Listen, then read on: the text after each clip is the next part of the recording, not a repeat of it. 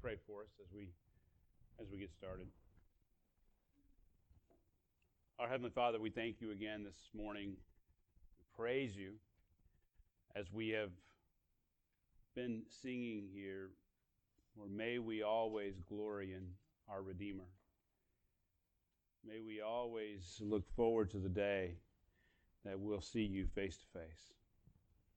Father, just pray this morning that we would be attentive to your word.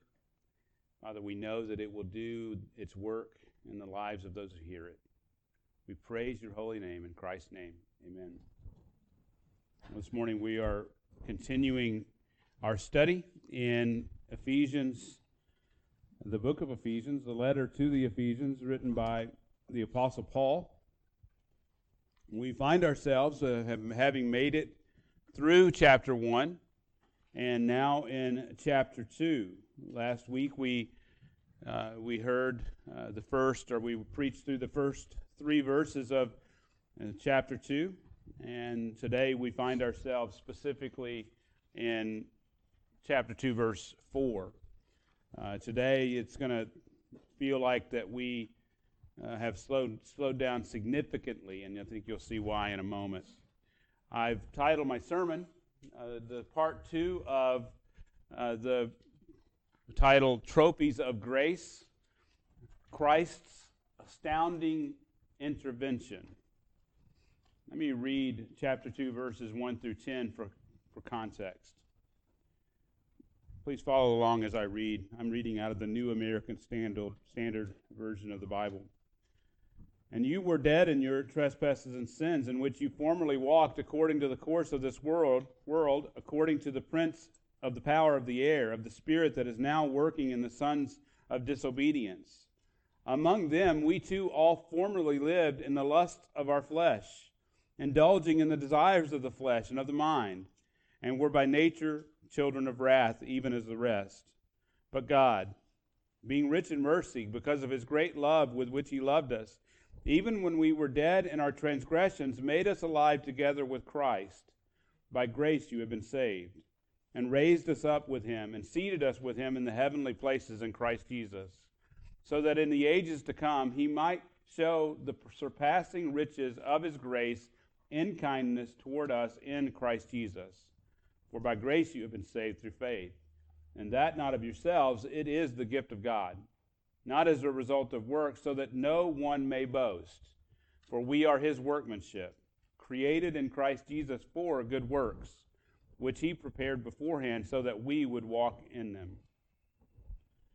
Well, over 150 years ago, the Scottish pastor Alexander Whyte had an appointment with a member of his church, a man named Dr. Carman, a physician of Edinburgh. As their time came to an end, Dr. Carman looked at Dr. Whyte with an earnest look and asked, Now have ye any word for an old sinner? It took my breath away, said Dr. Whyte. He was an old saint. But it is the paradox of grace that the greatest saints feel as they are as though they are the greatest sinners. So I just rose up, he says, and held out my hand to him, and I said to him, he delighteth in mercy. And I had nothing else to say, so I just escaped the room. The next morning, Dr. Whyte received a letter. Opening it, opening it, he found these words written by Dr. Carman. It says this Dear friend, I will never doubt him again. The sins of my youth, I was near the gates of hell. But that word of God from you comforted me, and I will never doubt him again. I will never despair again. If the devil casts my sin in my teeth, I will say, Yes, it is all true, and you cannot tell the half of it. But I have to do with the one who delighteth in mercy. Beloved, oh that we oh that we would understand truly understand that we serve a God who delights in mercy, who delights in showing us mercy. Just last week, we saw the plight In verses 1 through 3, we saw the plight of the unsaved and the unbelieving person. If you didn't listen to last week's sermon, I hope that you'll take time to listen because you won't fully grasp the importance of God's mercy if you don't fully grasp the depths of your sin. You see, that the unbeliever is dead in his trespasses and sins. He is literally a dead man, walking according to the ruler of this world. This is true of every person who's ever lived outside of the Lord Jesus. You see, we have all sinned and fall short of the glory of God. We, are, we were all doomed and were part of the realm of darkness ruled by Satan. We were debauched, wicked men deserving God's wrath for our sin. And as such, according to Paul in verse 3, we were all children of wrath, even as the rest.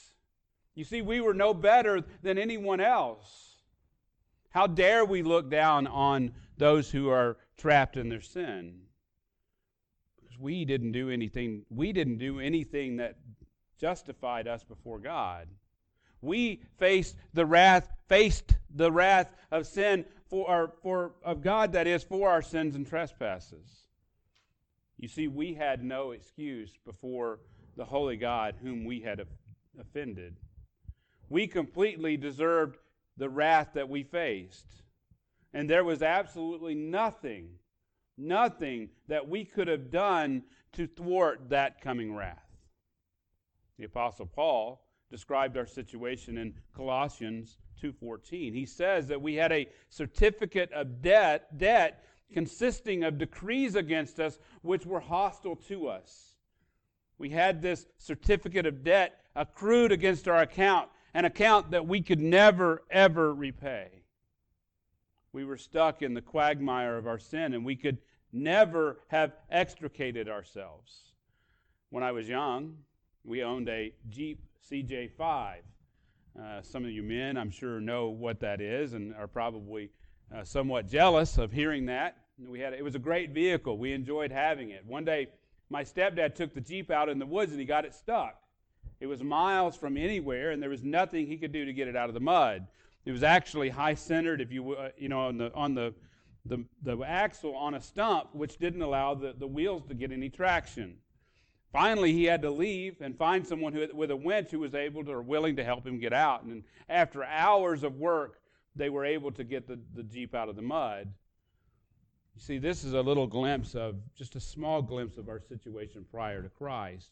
Try as we might, we were stuck in the mud, and we could never have extricated ourselves from that quagmire of sin.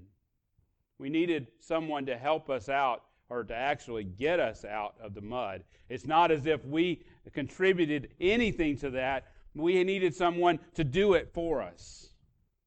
If not for the truths revealed in the next few verses, verses 4 through 7, you and I would continue to be in that dreadful place. We would continue to be stuck. We would continue to be stuck in the quagmire of our sinfulness. We would still be dead dead in our sins and trespasses. You would still be walking according to the ways of this world on the path to destruction. You would be regularly indulging in the desires of your flesh and of the mind, and you would be facing the wrath of God forever. Thankfully, in His mercy, God does not, doesn't leave us in that position.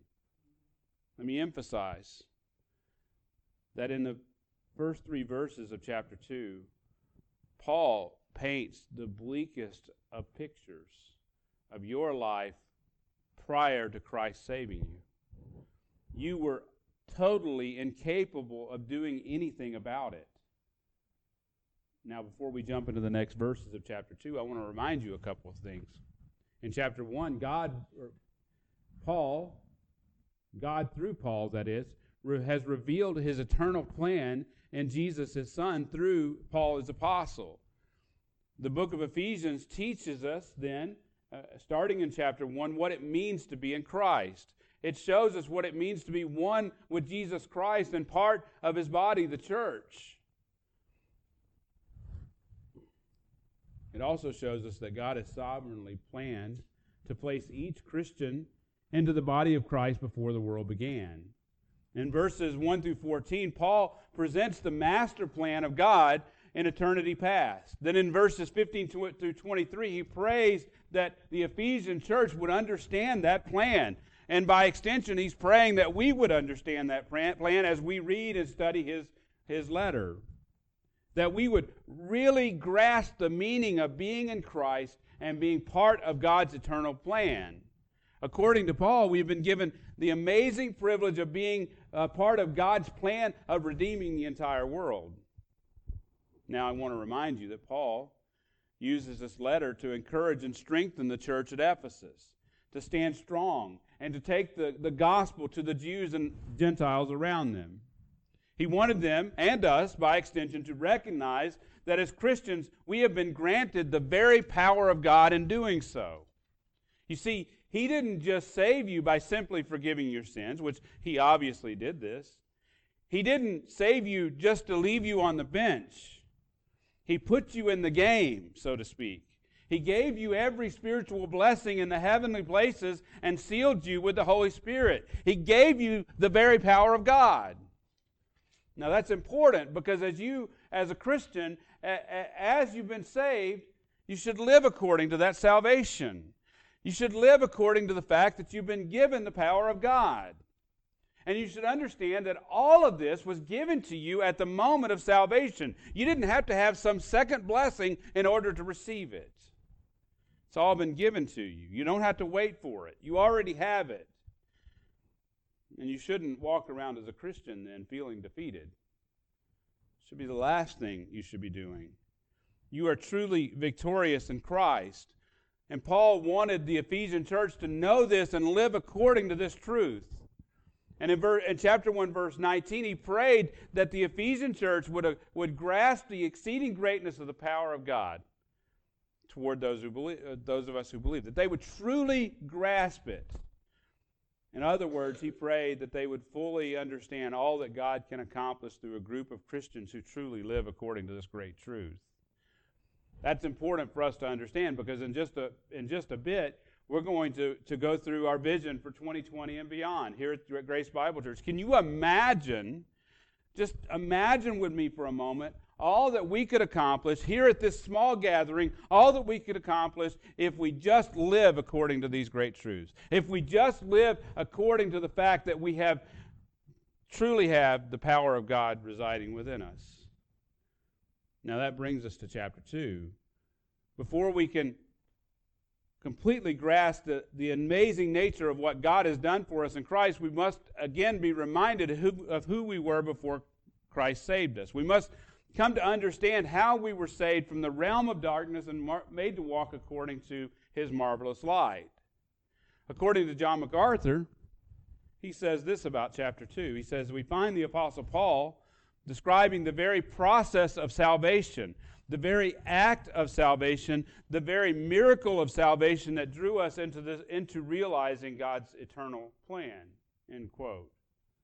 Now, as I've already alluded, the first three verses of this chapter of chapter two have shown us our lost, the lostness of our condition prior to Christ. In the next three verses, and, and starting in verse four, Paul gives us four explanations why you why you can be confident that God has changed your earthly path and, and your eternal destiny from his wrath to reign. You can be confident of this because, first, of his great mercy, secondly, because of his great love, thirdly, because of his immense power, and fourth, because of his overwhelming glory. Now, let's look at the first explanation why you can be confident in what God has done on your behalf. You can be confident because of his rich mercy. Now, I want to tell you, uh, sometimes this is what happens. I put this outline together and I had every intention to preach verses 4 through 7. Then I started studying, then I started writing, and we're only going to get through verse 4a this morning. And that is just the first point. So please forgive me. But in order to give us some structure, I've divided this into, into several, I think it's four main truths about God's mercy. God's mercy. First, You deserved God's wrath. That's, that's verse 3. For your sins. But he has unilaterally intervened. He has unilaterally intervened. Now, unilateral, una is one. So he is, he is on his own, he has intervened into your life. No help, just him. Look at the first two words of verse 4. But God. Brethren, these are the two greatest words of the Bible. De theos. Actually, it's ha de theos, but for our purposes, we're just going to boil it down to de theos. This little conjunction, de, means everything to the Christian. In the words of Howard Hoehner, the, comment, the commentator on Ephesians, he, he says this The sinners described in verses 1 through 3 could only, could only, make sure you understand that, let me emphasize, could only anticipate God's wrath. But the two letter conjunction, this two letter conjunction introduces the wonderful news of God's grace. End quote. You see, you were dead in your sins and trespasses. We've already gone over this. But I want to make sure that I emphasize you could do nothing about it. You were totally incapable. There was a total inability to do anything about it. You were stuck in your pagan ways. You were stuck in your self confident arrogance. You loved the world and you loved all that it stood for. You indulged in the lust of the flesh and you ignored your con- conscience. That's who you were before Christ. At my secular job, we are asked to watch some short videos which cover the do's and don'ts of computer usage. Now, I find in mo- most people these these these uh, these videos have become quite popular at work and, and because they're pretty hilarious. What, what happens is, is they're usually set around someone trying to decide what password to use or whether to leave their laptop unattended at, at a biz, in a busy restaurant.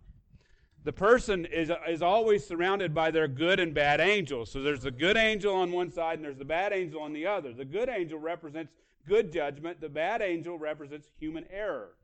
Now, the good angel is boring and always suggests doing the right thing, like, you know, packing up your laptop when you're in a busy place. The bad angel, though, is a, is a slob with unruly hair and a bathrobe, and he always urges them to do the wrong thing. But he's never around when the consequences come. He's never there. And that's what makes it so funny is that he's sitting there and he's always saying, Oh, yeah, just leave it there. It'll be fine. And then when it happens, he's never around whenever the consequences come down. Friend, before these two verses, or two words in verse 4, you had no choice but to listen to the slob in his bathrobe. You had no other choice. That's all you could hear. There was no good angel. This is all that you could do. Even when you tried to do the right things, your motives were tainted by your sinful nature. That's why the prophet can say in Isaiah 64 6, all our righteous deeds are like filthy garments because they're tainted by our sinful nature prior to Christ, that is. But God. But God. You see, with these two words, Paul is pointing them back to chapter 1. He reminds them, he reminds the Ephesians of all that he has said about God's plan of, of redemption in Christ. You see, there are two different kingdoms or realms. There's the kingdom of darkness and there's the kingdom of light. You were once part of the kingdom of darkness, but God has intervened in your life if you are a Christian. You were once dead in your sins and trespasses, but God has saved you and made you alive. But God, in the words of R.C. Sproul, he says this God just doesn't doesn't just throw you a life preserver or does, doesn't just throw a life preserver to a drowning person. He goes to the bottom of the sea he pulls the corpse from the bottom of the sea. He takes him up on the bank. He breathes into him the breath of life, and he makes him alive. God does this unilaterally. You had nothing to do with it. Dead people don't generally help with anything. Beloved, you have to recognize, according to the Word of God, salvation is all of God. You are saved by His grace. You were chosen from the foundation of the world. You were pre- predestined to adoption as sons through Jesus Christ to himself. And all of this was done before you or I could make a choice one way or another. Any other interpretation of this of these things cannot stand scrutiny. And believe me, people have tried. Some people teach that God looked down the corridor of time and saw the choices that you would make, the person that you would be, and he, he saw you and, he, he saw what you would do, and he, he saw that you would choose him of your own free will, and he saved you based on that foreseen faith. He didn't save others because he, saw that they would reject Christ, so that he saw that they would not choose them based on their lack of faith. But see, this places the ultimate cause for salvation on man, not God. Therefore, this understanding doesn't account for the sovereignty of God. It's true that He knows the end from the beginning because He exists outside of time. According to Richard Mayhue, he says this We must understand that the events of the future take place because God has decreed them to take place. According to Ephesians 1:11, God works all things according to the counsel of his will. You get that, right? He he is the one who according to his own will, he unilaterally acts and he does what he pleases. He goes on to say, Thus God does not form his decree because he knows the future. Stop right there. He doesn't form what he believe what, what's going to happen in the future because he knows it. He know Mayhue goes on to say he knows the future because he has decreed the future. End quote. He has decreed it. He knows the future. He is not merely reacting to the future. He has decreed the future. Furthermore, if it were true that God looked down the corridors of time, then Paul's ver- words in verses 1 through 3 w- must be understood differently. In other words, we would not have been fully dead with no ability to resurrect ourselves. And if we were not if we were not fully dead and we were able to choose God, if we were able to do one thing or another to choose God, then this would nullify grace. Wouldn't be truly grace, would it? Salvation would be based on our merit, which violates Paul's statement in chapter 2, verses 8 and 9, that your salvation is by grace through faith, faith, and not of yourselves. It is the gift of God, not as a result of works, so that no man may boast. Friends, if we have anything to do with our salvation, then our salvation is a result of works. Anything to do with it. This is what makes these two words in chapter 2, verse 4 but God so pivotal to our understanding of salvation. Paul's argument is that your salvation is a demonstration of God's power. He is the only one who can save us from the realm of darkness. He is the only one who can make us alive together with Christ. He is the only one who can raise us up with Christ and seat us with Him in the heavenly places with Him. Beloved, you or I could never have done that. I've said it before. You could stack all your good works up, stack them to the ceiling, but you would never reach God. You would never reach the throne of God. Now, we have to understand that He saved us and He's given us the very power of God in us. You know what that means? We've been given the power to live according to His great mercy and love and we've also been given the ministry of the gospel, the ministry of reconciliation. And I think that's important for us to understand and make that connection. That it's the gospel, it's the good news of Christ that God uses to make people alive in Christ. They hear the message and they're made alive. And it's you and I that get to participate in that ministry. Let's listen to Paul in 2 Corinthians 5. Therefore, if anyone is in Christ, he is a new creature. The old things passed away. Behold, new things have come. Now, all these things are from God, who reconciled us to himself through Christ and gave us the ministry of reconciliation. Stop right there And it says clearly that God unilaterally acted. All these things are from God. He reconciled us to himself, but he also gave us the ministry of reconciliation that we could go and spread the good news of this gospel.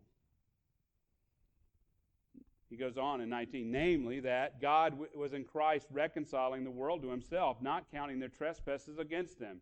And he has committed to us the word of reconciliation. Therefore, we are ambassadors for Christ, as though God were making an appeal through us. We beg you on behalf of Christ, be reconciled to God. As such, you, you and I have been given the power to effectively share the gospel of Jesus Christ and see others come to know the power of his great mercy and love. You see, God does, excuse me, God does the work. God unilaterally acts to save you and I, and He unilaterally acts to save anyone who comes to Christ. But I'm telling you, according to the Word of God, that you and I participate by being the ones who share the message. Let's look at the second main point, or the second main truth about God's rich mercy. We all deserve God's wrath for sins, but He has cho- chosen to show mercy to some. He has chosen to show mercy to some. Paul goes on, look at your text, to describe God as being rich in mercy. And the question is, what does Paul mean by mercy? Aristotle defined mercy as the emotional concern for those who undeservedly suffered some calamity. As you may have heard, Southern California is on fire yet again this year. Some of us some of us know people who have been directly affected by those fires. Our old neighborhood in California actually was the neighborhood that was, or one of the neighborhoods that was evacuated. The largest evacuation due to fire, I think, in the history of our nation, is what I read. Don't, don't quote me on that, but I think that's true. Um, there have been even some homes destroyed because of the fire. Matter of fact, Angie and I had a, had a discussion when we were there whether or not the fire could jump the river and jump the 14 freeway and get over into where our neighborhood was at. And I said no. She said yes. Well, she was right because it jumped the 14 freeway, jumped the river, jumped the 14 freeway, and it was burning above our neighborhood. So, so um, I guess I've been counted counted um, wrong. But here's the thing: what we have to understand is these people have done nothing to deserve this calamity of this fire. They've done nothing to deserve the calamity that has befallen them, and we should feel bad for them, right? We should we should be concerned for them should have compassion to them. We should, if we are, in, are able to, we should reach out to help them. You see, that is Aristotle's example of, or this is an example of Aristotle's definition of mercy. That, that we would feel compassion for those who are in a situation that they can't help, that they didn't create for themselves. The word translated mercy is used 200 and, over 230 times in the Septuagint, which is the Greek translation of the Old Testament. The word is translated from seven different Hebrew words, but by and large, over 200 times, the word is translated from the Hebrew word hesed. Hesed, you may have heard of that word. It's defined, hesed is defined as steadfast, loyal, covenant love. And it's spoken of as the love that, that it's used of God who shows mercy to his people with whom he has made a covenant. It's speaking of God's mercy and compassion toward his people Israel specifically. Now, in Isaiah 63 7, this word is used. It says, I shall make mention of the loving kindness, the hesed of the Lord, of Yahweh, the praises of Yahweh, according to all that Yahweh has granted us, and the great goodness toward the house of Israel, which he has granted them according to his compassion and according to the abundance of his hesed, of his loving kindnesses. God has made a covenant with his people Israel. Therefore, he is faithful to extend hesed or mercy, compassion to them. In Exodus 34 6, Yahweh proclaimed to Moses, The Lord, the Lord God, compassionate and gracious, slow to anger, and abounding in hesed, abounding in loving kindness and truth, who keeps loving kindness for thousands, who forgives iniquity, transgression, and sin, yet he will by no means leave the guilty unpunished. You see, in the Old Testament, God's loving kindness is seen as his God's kindness toward those who are undeserving of this kindness. They didn't do anything to deserve it. He showed iniqu- or showed forgiveness toward iniquity. The word is used 27 times in the New Testament. Paul uses Paul himself uses it 10 times, but he only uses it once here in Ephesians, this in this verse. Sometimes it has the idea of compassion or, compiti- or pity on those who are suffering mis- misfortune. These are, this is seen in the actions of the Good Samaritan in Luke 10:37. Except for two Hebrew songs in Luke 1, mercy in the New Testament refers to a covenant relationship, or does not recur to, refer to a covenant relationship. So, except for two instances in Luke, it does not refer to a covenant relationship, but rather to pity, compassion, and compassion toward those who are suffering misfortune. Now, having said all that, in our current passage, what Paul is speaking to is God's compassion towards sinners who are suffering the calamity of sin. Now, we must recognize that calamity for sin is not something undeserved. That's where it breaks down with Aristotle's definition of mercy. Yet God extends his mercy toward sinners because of his hesed, because of his loving kindness toward them. We must recognize that showing mercy then to those who deserve calamity is, great, is a greater form of mercy. It is a greater form of compassion. It is a greater form of love. Let's look at the third look at the third truth about God's mercy. We all deserve God's wrath for our sin. Why has He shown mercy only to some? Why has He shown mercy only to some? That should be the, the big question that's hanging out there, right? Why only to some? If God chooses, why only some? First, it is God's sovereign choice to show mercy on some while He doesn't upon others. It's according to His sovereign choice.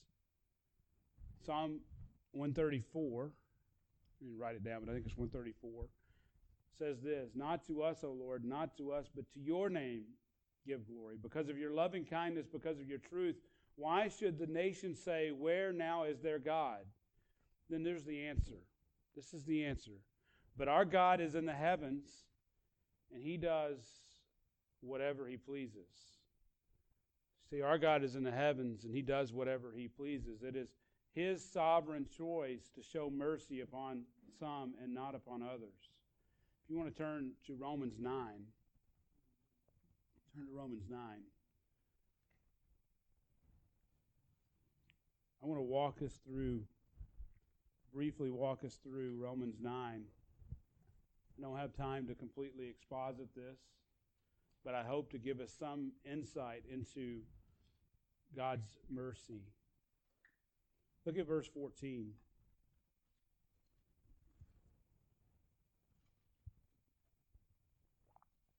What shall we say then?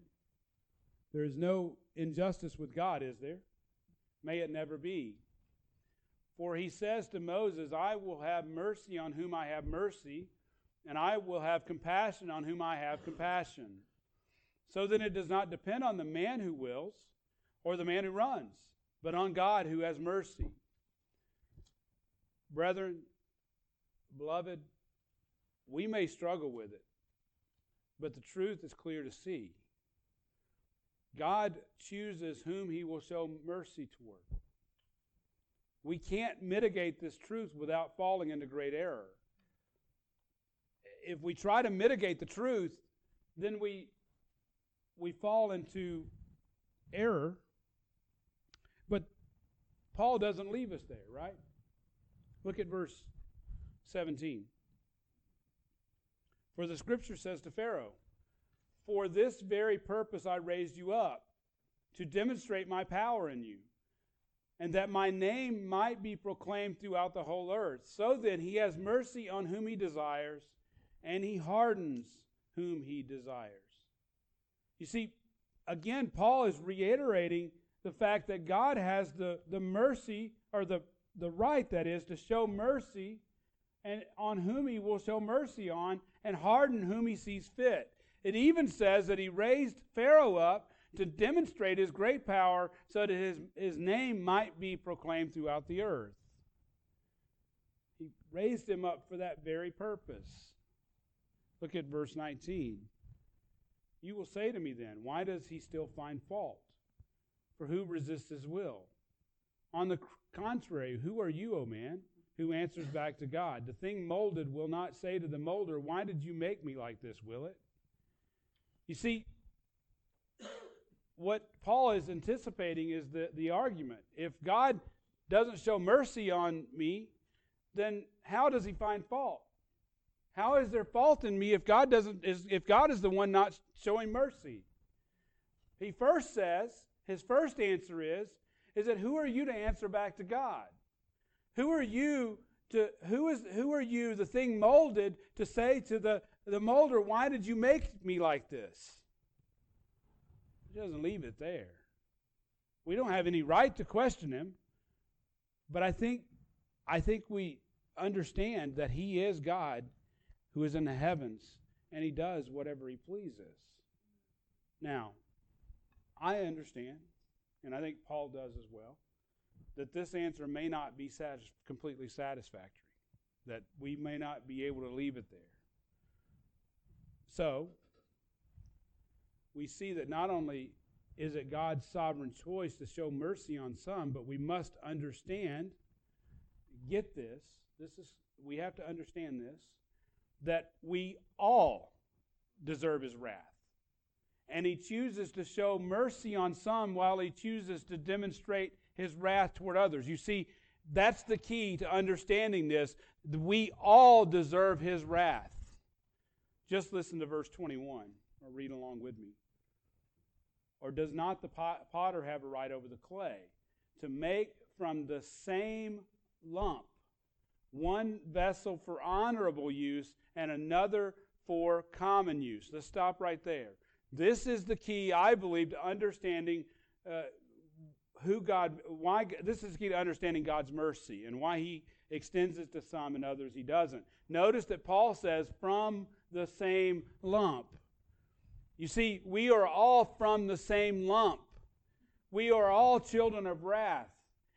In the words of Paul in Ephesians 2 3, among them, we too, you and I, as Christians, we too all formerly lived according uh, in the lust of our flesh, indulging in the desires of the flesh and of the mind, and were by nature children of wrath. And he doesn't stop there. He says, even as the rest. Even as the rest of the world that we see right now doing all these things, we were no different. We were children of wrath as well. Same, from the same lump. From the same lump. Again, listen to Dr. Mayhue. Paul pictures God as a potter fa- fashioning vessels of wrath and vessels of mercy from the same lump of clay. Because he calls the elect vessels of mercy, it is right to infer that he contemplates the clay as a sinful lump. As a sinful lump. For one can be merciful only to vessels that are in, are inherently undeserving of mercy. End quote. Do you get the point?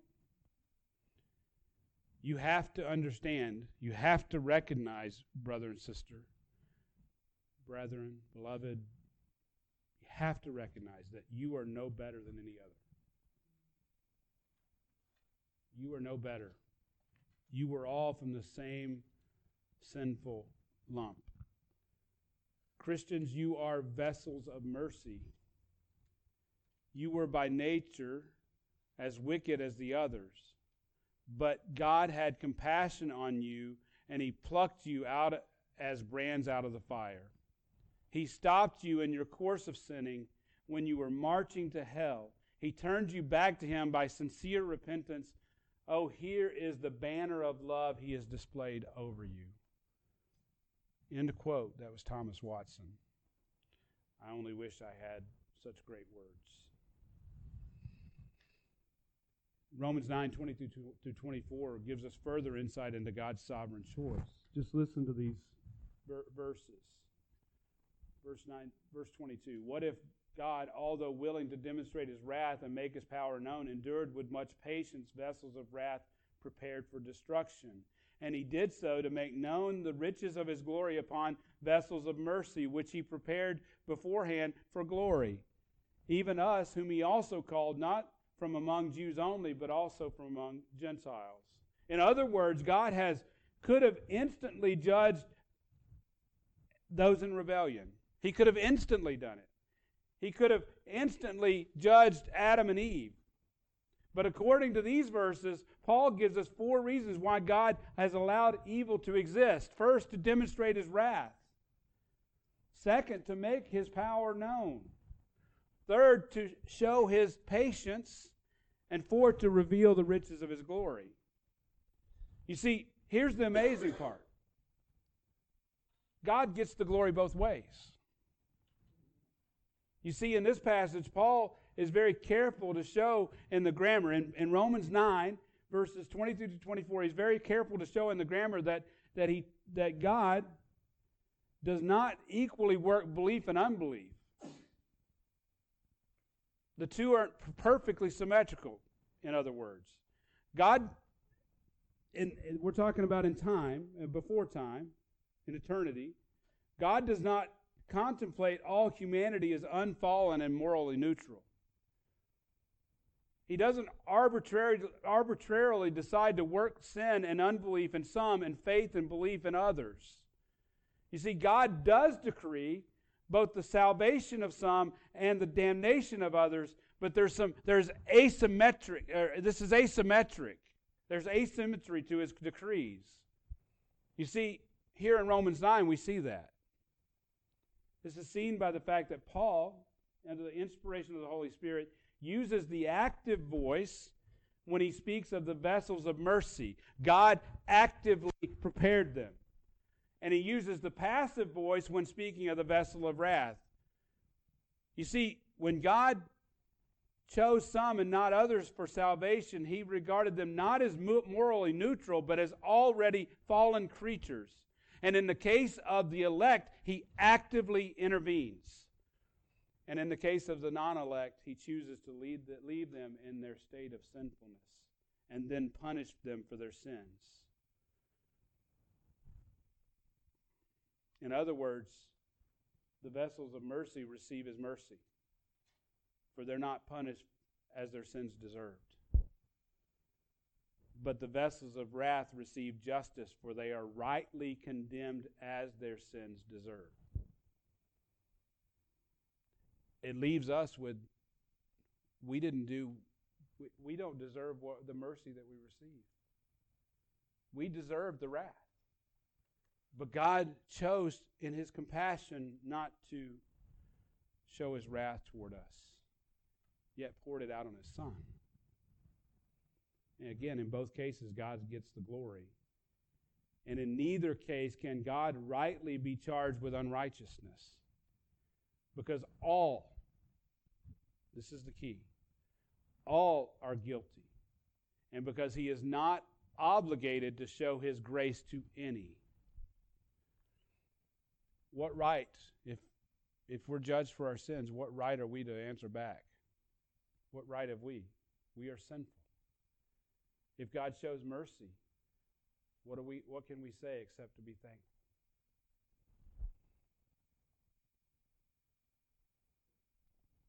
You must deserve, must understand then that he that you deserve his wrath.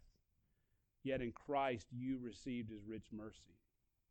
And not only has he spared your life, but he has seated you in the heavenlies in Christ. Just listen to Charles Spurgeon. God is in his infinite mercy has devised a way by which justice can be satisfied and yet mercy can be triumphant. Jesus Christ, the only begotten of the Father, took upon himself the form of man, and offered unto divine justice that which was accepted as an equivalent for the punishment due to all his people. End quote. You had nothing but your sin before Christ saved you, saved you. And, but instead of wrath, you received adoption as sons, undeservedly, undeservedly. You didn't do anything to deserve it.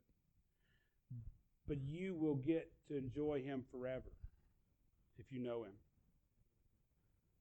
Charles Spurgeon again says this Our sinnership is that, our sinnership is that emptiness into which the Lord pours his mercy, end quote.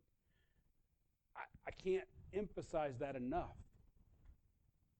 I can't emphasize that enough. That we had nothing. We bring nothing but our sin to the altar of salvation. That's it. It's the only thing we had to offer.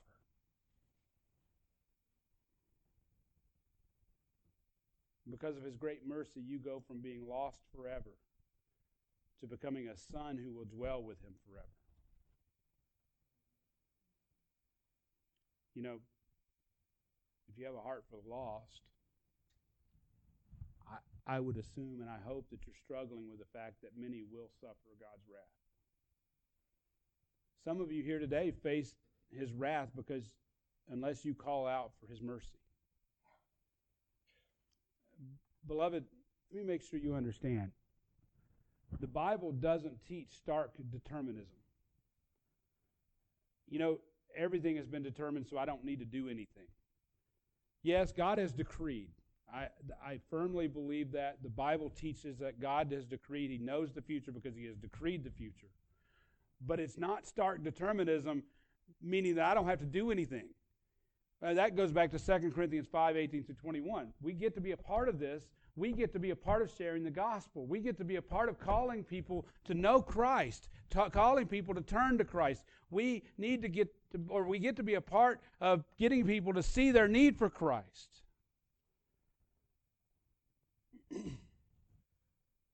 Listen to Dwight Moody. Man does not get grace till he comes down to the ground, till he sees his, until he sees that he needs grace.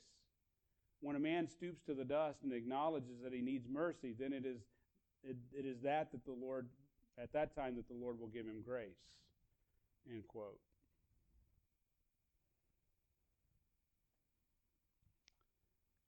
We need to, as we share the gospel, we need to impress upon people their need.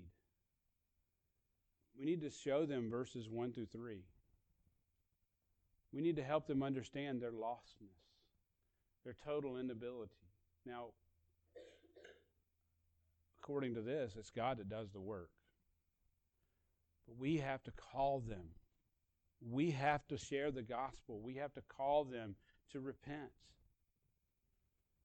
Now, just to those who don't know the Lord Jesus,